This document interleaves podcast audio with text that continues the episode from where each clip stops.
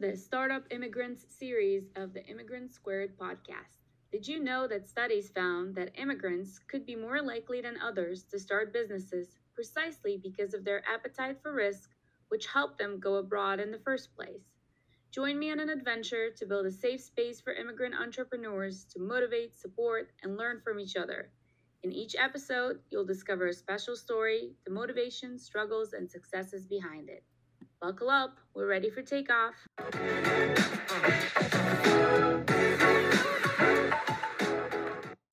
Hi, Dr. Fry. Thank you so much for joining the podcast. Welcome. How are you? I am great. I just appreciate you having me here, friend. Thank you. It was so, so nice to meet you at the 2022 DC Startup Week, and I'm super intrigued to hear about both your immigration story and your entrepreneurship story. I heard your pitch in the pitch competition, it was awesome. So, tell us a little bit about yourself.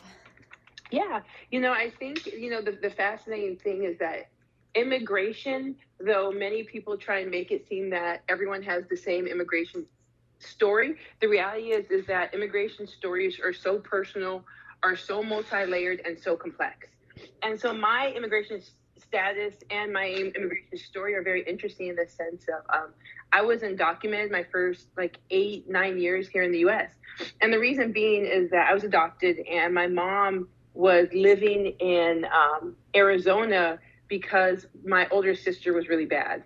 And so she was sent to a boarding school back when they had boarding schools for, for kids that were bad. I mean, I guess they still have them now.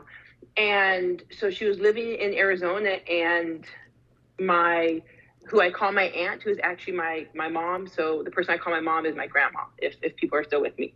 And so she heard I was about to be adopted out, and so she decided to drive from Arizona up to Canada to get me from being adopted. And with that, I was living um, in Arizona undocumented my first eight years. And you know, back in the '80s, immigration was a thing, but it wasn't a thing thing like it is now. Right now, it's a thing thing. It's a divisive thing, and back then, it wasn't like that. So I lived in Arizona, five minutes from the Mexican border. So at any time, like 60, 70%, um, not, I don't know about 60, 70, maybe like 40%, 50% of my schools were undocumented people because we were so close to the border. So they would come across, go to school, and then go back across. Or their parents would go across to work and then come back, right? So borders and immigration are such a, a big part of my life because borders for even now don't really exist to me. This man-made idea of you can't go here you have to have a piece of paper to go there. And so i was undocumented and it, it literally didn't mean anything to me. And then um, the one good thing that ronald reagan did was that in 1986 or 87 he had this amnesty law. And it was kind of twofold. The first part was like if you've lived in the us for x amount of time and all these other things you get an immediate path to citizenship meaning that within three months I had my green card. And I remember my mom taking me to Calexico, having to wait in line, have to go get a picture, and that was it. Like that is how I got my green card. This really easy way. And the second part of that amnesty law, which is why ultimately the law failed, was that he was holding um, people who hired undocumented folks, holding them as you know against the law. And so people didn't like that because that was businesses. And so that's why the law ultimately failed was because they the part about holding um, businesses accountable for hiring folks that would destroy so many businesses, right? Because we know that undocumented workers are literally the foundation, the, the bricks and mortar of the U.S. And so, how many businesses would not have been successful without undocumented folks? And so, I um, got my green card and didn't really realize like what having a green card meant to my life to my success at all. And so I remember I went to junior college, like 10 minutes away from where I grew up. I got in a fight. And my mom was so worried about me being deported because of my immigration status. and for me, I didn't even, like, it didn't even comprehend what that meant. Right. And so it was one of those things where my mom was really worried about going to the judge and making sure I wasn't deported because I got a fight on the green card. And so I was really, really lucky and privileged in the fact that I had this support system that helped me out. And from that point, I had a green card. You have to renew it X amount of years. And it got to be a point where when I looked at the cost it was actually cheaper to become a citizen than it was to renew my green card. And that's literally the reason why I became a citizen. There was no other reason. It was this aspect of, well, it's cheaper, I might as well become a citizen. And very nonchalantly, I might add. And so with that, I remember you have to go, you know, you have to take the test, you have to go in front, all this stuff. And I kept delaying it because I was doing other things and that tells you how, how nonchalant I was about it until it got to be like the third or fourth time when I delayed it that they sent me a letter and it was kind of like, if you don't take this test now, you are going to have to wait X amount of time to become a citizen. And so I remember I was going to a volleyball tournament. I was going to a volleyball tournament in um, New York, I think it was, and I had to delay it because I was like, shit, I have to go get my citizenship. Like that nonchalant about it. And so it's really funny because like I look back and I'm like, damn, Jen, like that, you had it really, really easy. There were so many aspects of it that I did not even think about, didn't have to worry about, right? So I get my citizenship and like that was it. I didn't have this fight, this war, this kind of um like this war for me to be thought as a, as a citizen or an American. I didn't have to have that. It was people didn't realize I was an immigrant or undocumented until I told them. And so it was very much, like I said, it pains me that I just had this very nonchalant experience of navigating a system. But I also think it tells you how easy the system could be. We just make it really complicated, right? It like for that amnesty law to occur, it wasn't anything. And it gave like over 3 million people like me our citizenship. And I also think about because I was too old for DACA so what did that mean, right? If my mom wasn't paying attention and saying, "Okay, we need to go get you this green card," if she didn't have the money, if she didn't have the English skill, like all of these things that prohibit people from knowing some, um, you know, situations that can help them out. And I was really lucky in that because my mom was like, there were some people in line who really didn't have a clue.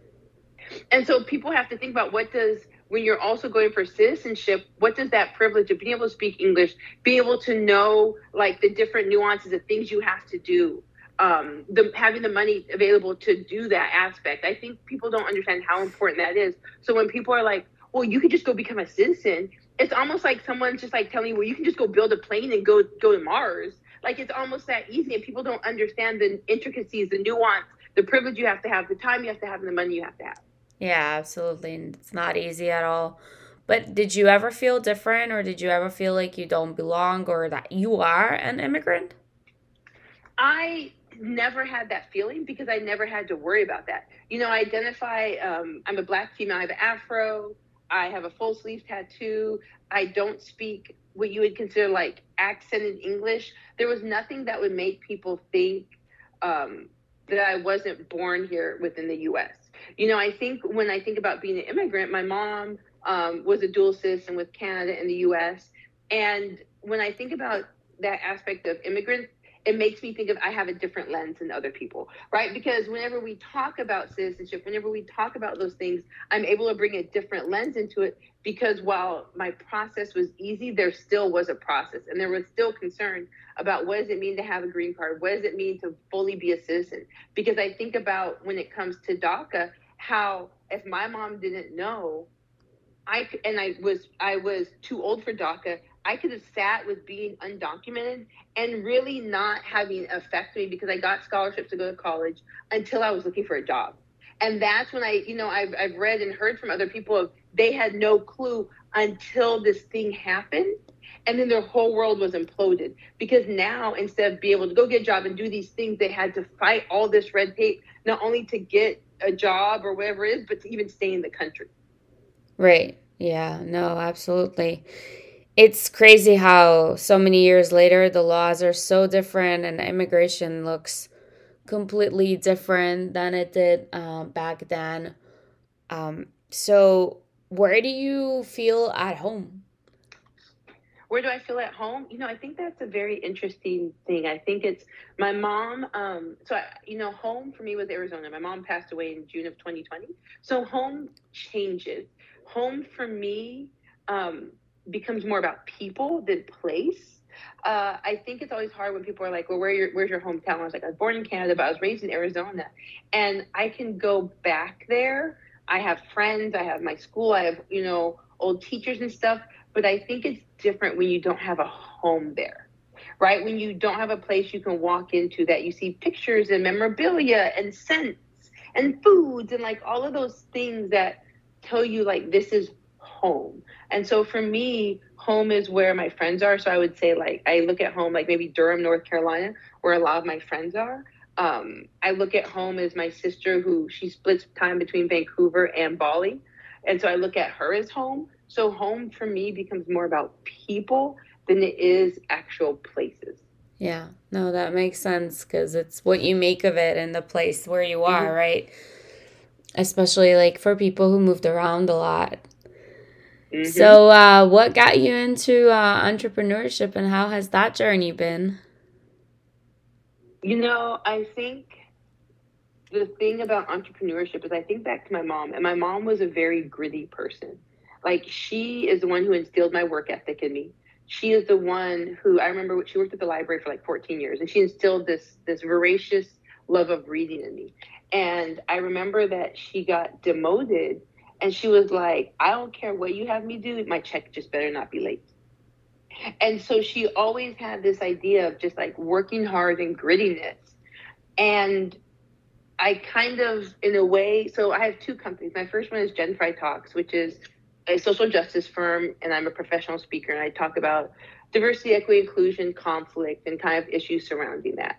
And for that one, it was me. Um, I was a college volleyball coach for about 15 years, and I saw that race and sport wasn't talked about the way I wanted it to. And so I decided to just leave coaching and do this thing, but I wasn't really sure about it.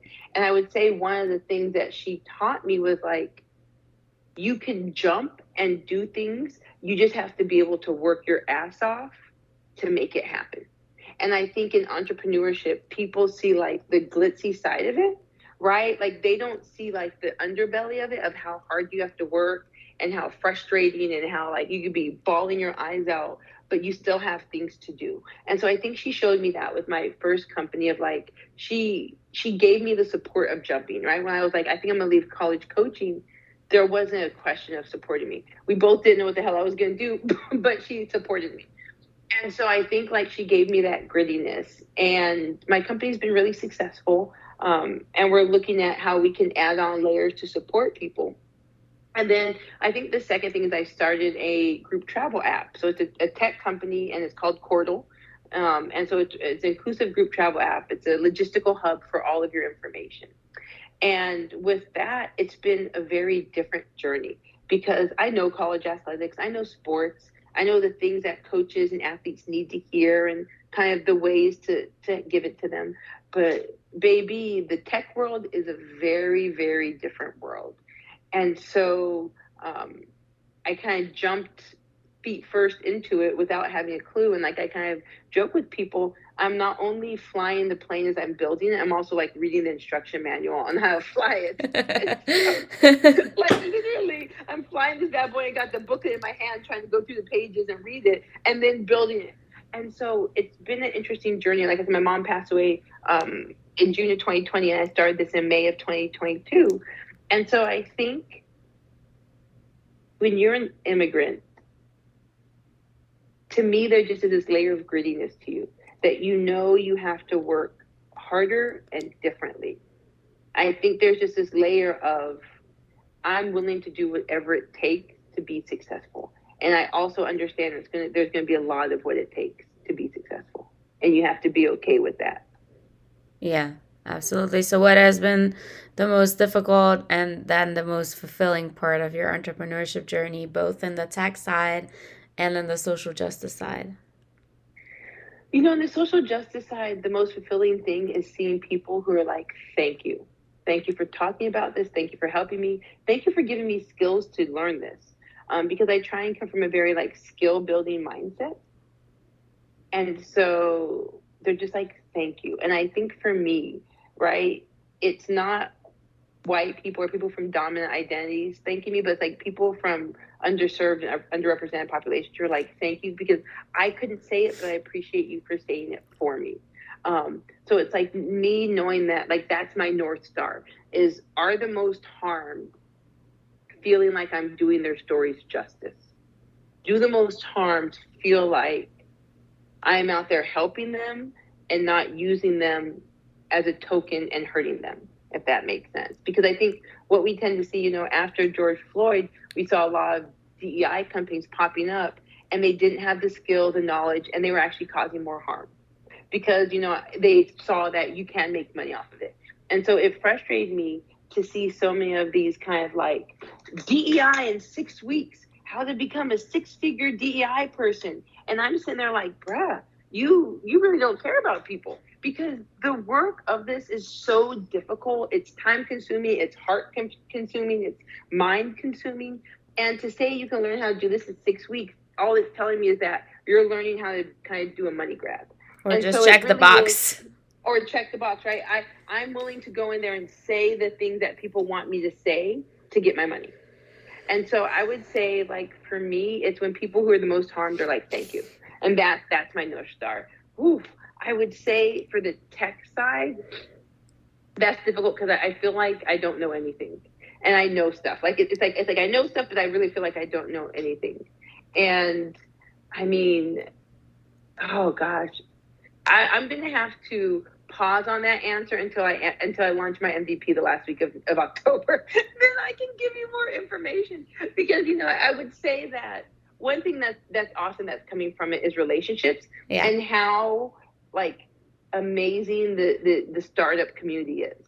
Like the DC the, the DC startup community, but other startup communities are just so kind and loving and they're like how can we support you what do you need who can we reach out to so i think that's been a blessing because i was so worried that it was going to be just really like rough and trying to elbow your way in and people yeah. have been so loving and kind and so i think that has been like in this tech startup journey it's been like wow people really do want to help like they really really do and you got to figure out what help you need from them but in terms of the actual company once i launch maybe once I launch this um, MVP the end of October, then I can tell you because then it's like yeah. the nuts and bolts and the the, the wheel really starts turning. Yeah, I really enjoyed your pitch during the DC Startup Week final day.